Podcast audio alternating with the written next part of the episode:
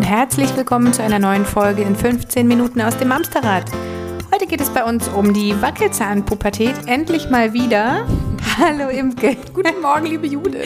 Schön, dass du da bist und schön, dass ihr alle da draußen auch wieder eingeschaltet habt.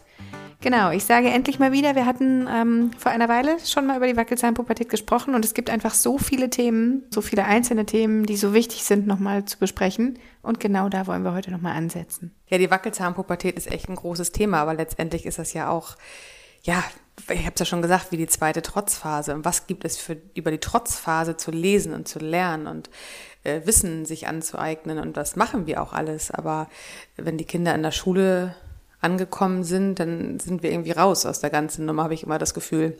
Du meinst, weil auf einmal noch viel mehr andere Personen Einfluss haben, oder? Nee, weil man eigentlich gar nicht mehr das so im Kopf hat, dass sich die Kinder in dem Alter immer noch weiterentwickeln, dass die ja noch gar nicht fertig sind. Die sind noch gar nicht fertig mit 6, 7, 8, ne? Nee, total erstaunlich. Sind noch keine kleinen Erwachsenen und trotzdem ist ja ein Ding. Überfordert man. Das hab ich noch nie gehört. Ja.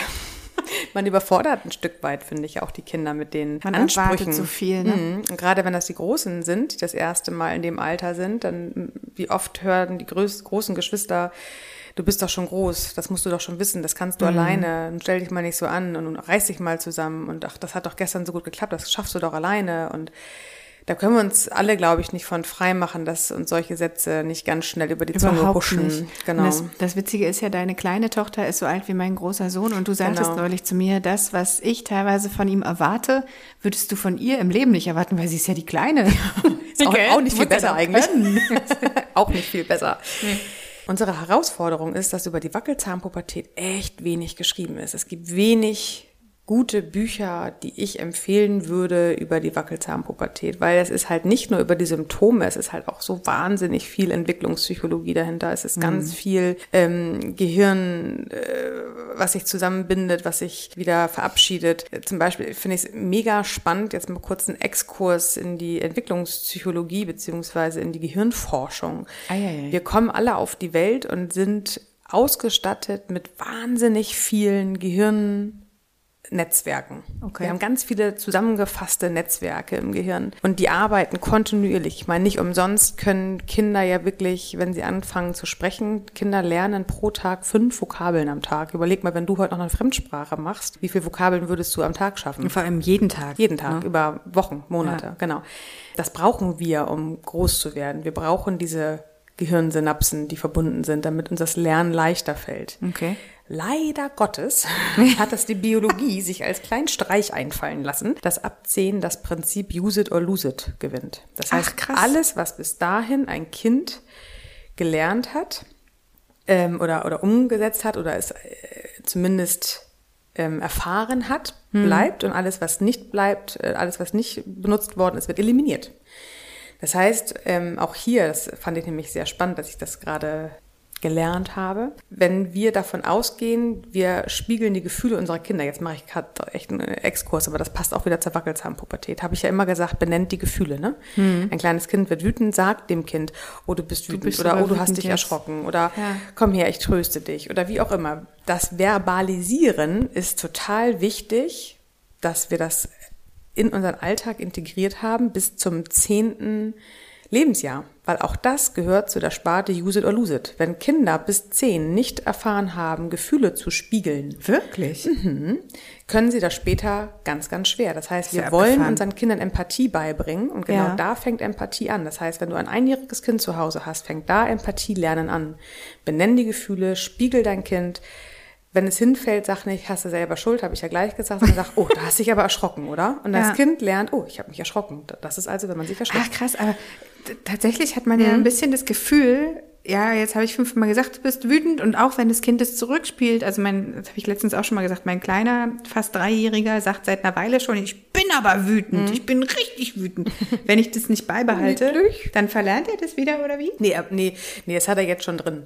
Also das ist ja schon mal, damit seid ihr ja schon ganz, nicht wieder. Wenn ihr jetzt ab heute aufhört, darüber zu sprechen, dann wahrscheinlich schon. Okay. Aber die Synapsen sind gebildet und sie sind ein Teil von ihm. Das macht nachher einen Teil seiner Persönlichkeit aus. Okay, aber auch dem Großen, das schadet ihm nicht, wenn ich ihm wiedergebe, was ich sehe, was er gerade erlebt. Dieses Spiegeln ist auch, wenn wir beide uns hier beim Podcast gegenüber sitzen und ich erzähle was und du guckst aus dem Fenster statt mich an. Hallo, ich kann meine Augen nicht von dir wenden. Endlich wieder, dank der neuen Mikros.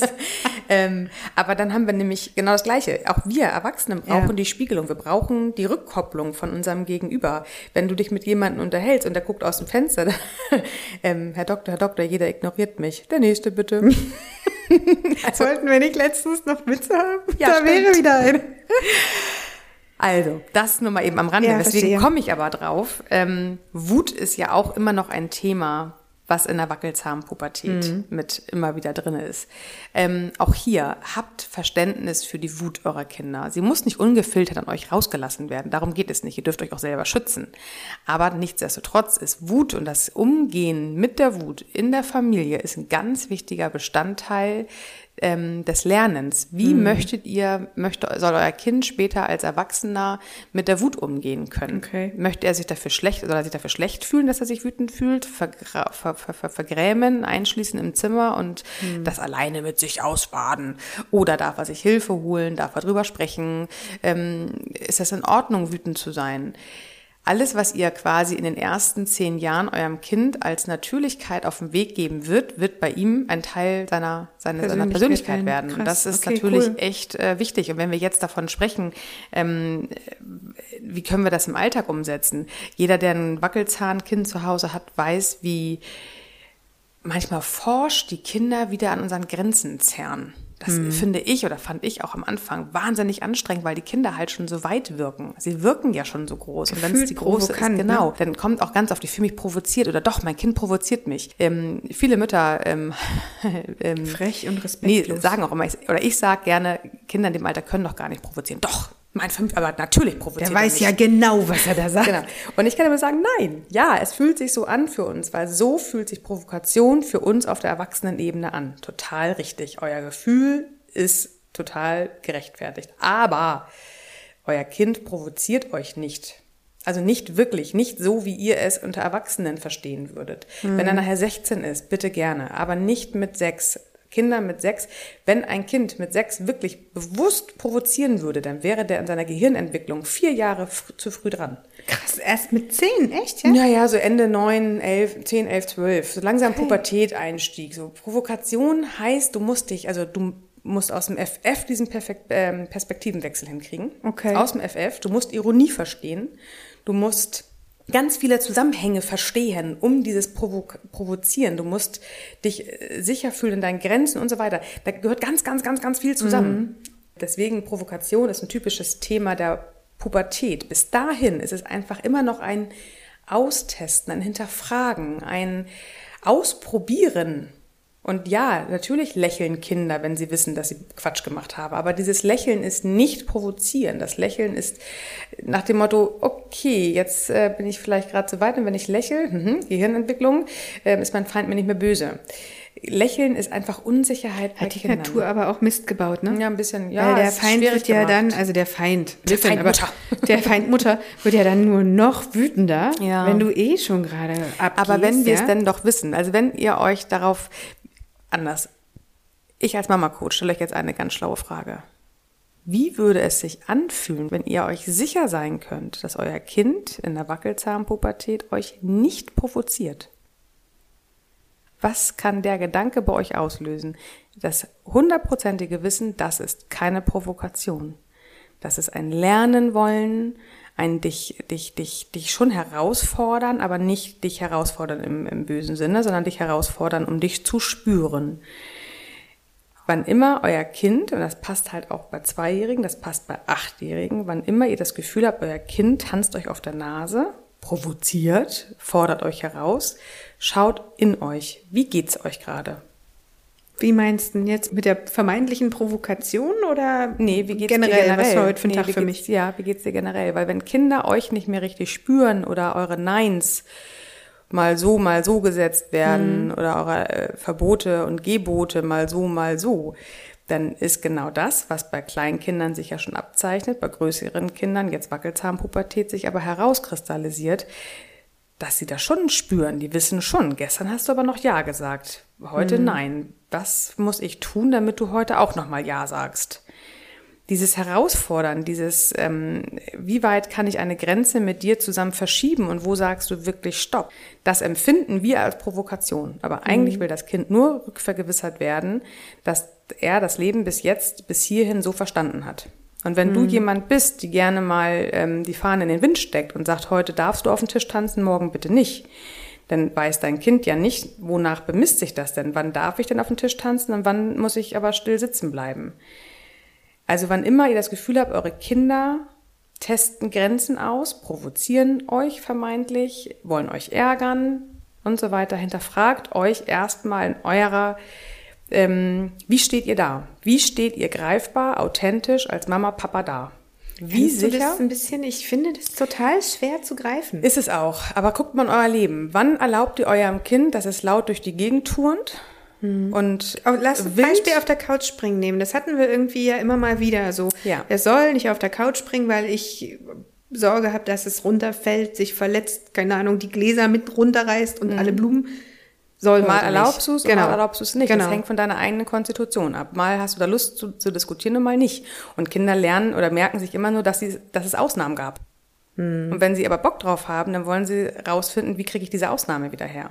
Ah, du meinst, wenn er Bock hat, auf der Couch zu springen, dann... Oder zum Beispiel, wir hatten doch mal irgendwann das Thema Ignorieren von Verhalten, was irgendwie anstrengend ist. So dieses unerwünschtes Verhalten. Wenn ich heute ignoriere, dass mein Kind mich haut und ich gehe darauf nicht verbal ein, unterhalte mich weiter mit meiner Freundin, am nächsten Tag schreie ich mein Kind aber zusammen, jetzt hör aber mal auf, mich hier zu hauen. Woher soll dein Kind wissen, wann darf es dich hauen und wann nicht? Ach so, meinst du?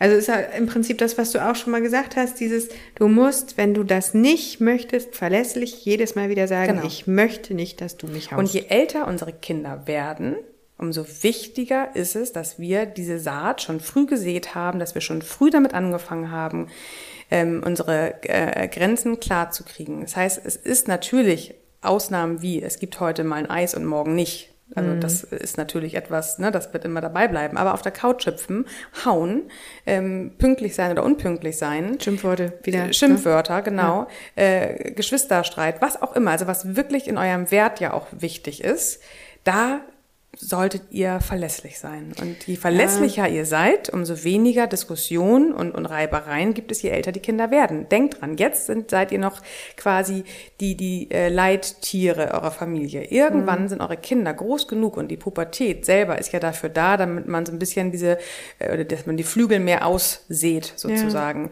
Ja. Wenn sie das denn dann tun, dann hilft halt dieser Monolog und Verbote und Strafen halt hilft überhaupt gar nichts mehr. Nee. Es hilft dann ja wirklich, vorher das Fundament geebnet zu haben. Und ich lade immer wieder meine Eltern dazu ein, die bei mir hier auch im Coaching oder in der Beratung sitzen. Was macht es mit euch, wenn ihr wisst, euer Kind will euch gar nicht persönlich treffen? Euer Kind will euch gar nicht provozieren, weil es das noch nicht kann. Das ist total schwer zu glauben an erster Stelle. Ja, aber nimmt das mal, genau. Ne? Aber dann, wenn ich euch sage, das ist so, dann überlegt mal, wie geht ihr da beim nächsten Mal in solche Situationen rein? Wenn ihr wisst, das ist gar nicht gegen euch, du bist gar nicht gemeint.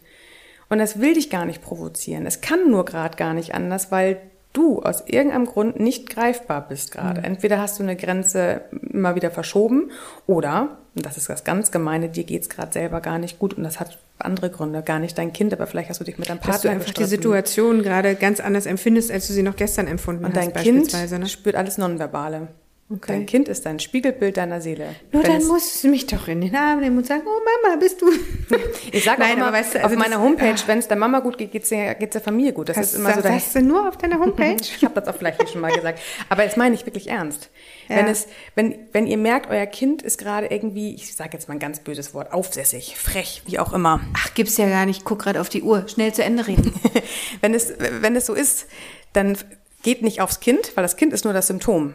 Dann schaut in euch selber und guckt, wie geht's mir eigentlich gerade? Ist bei mir gerade vielleicht irgendwie, dass ich unzufrieden bin mit irgendwas? Und sei es, dass ich unzufrieden bin mit meiner Figur, weil ich mich morgens gewogen habe und festgestellt habe, scheiße, wieder 2 Kilo zugenommen.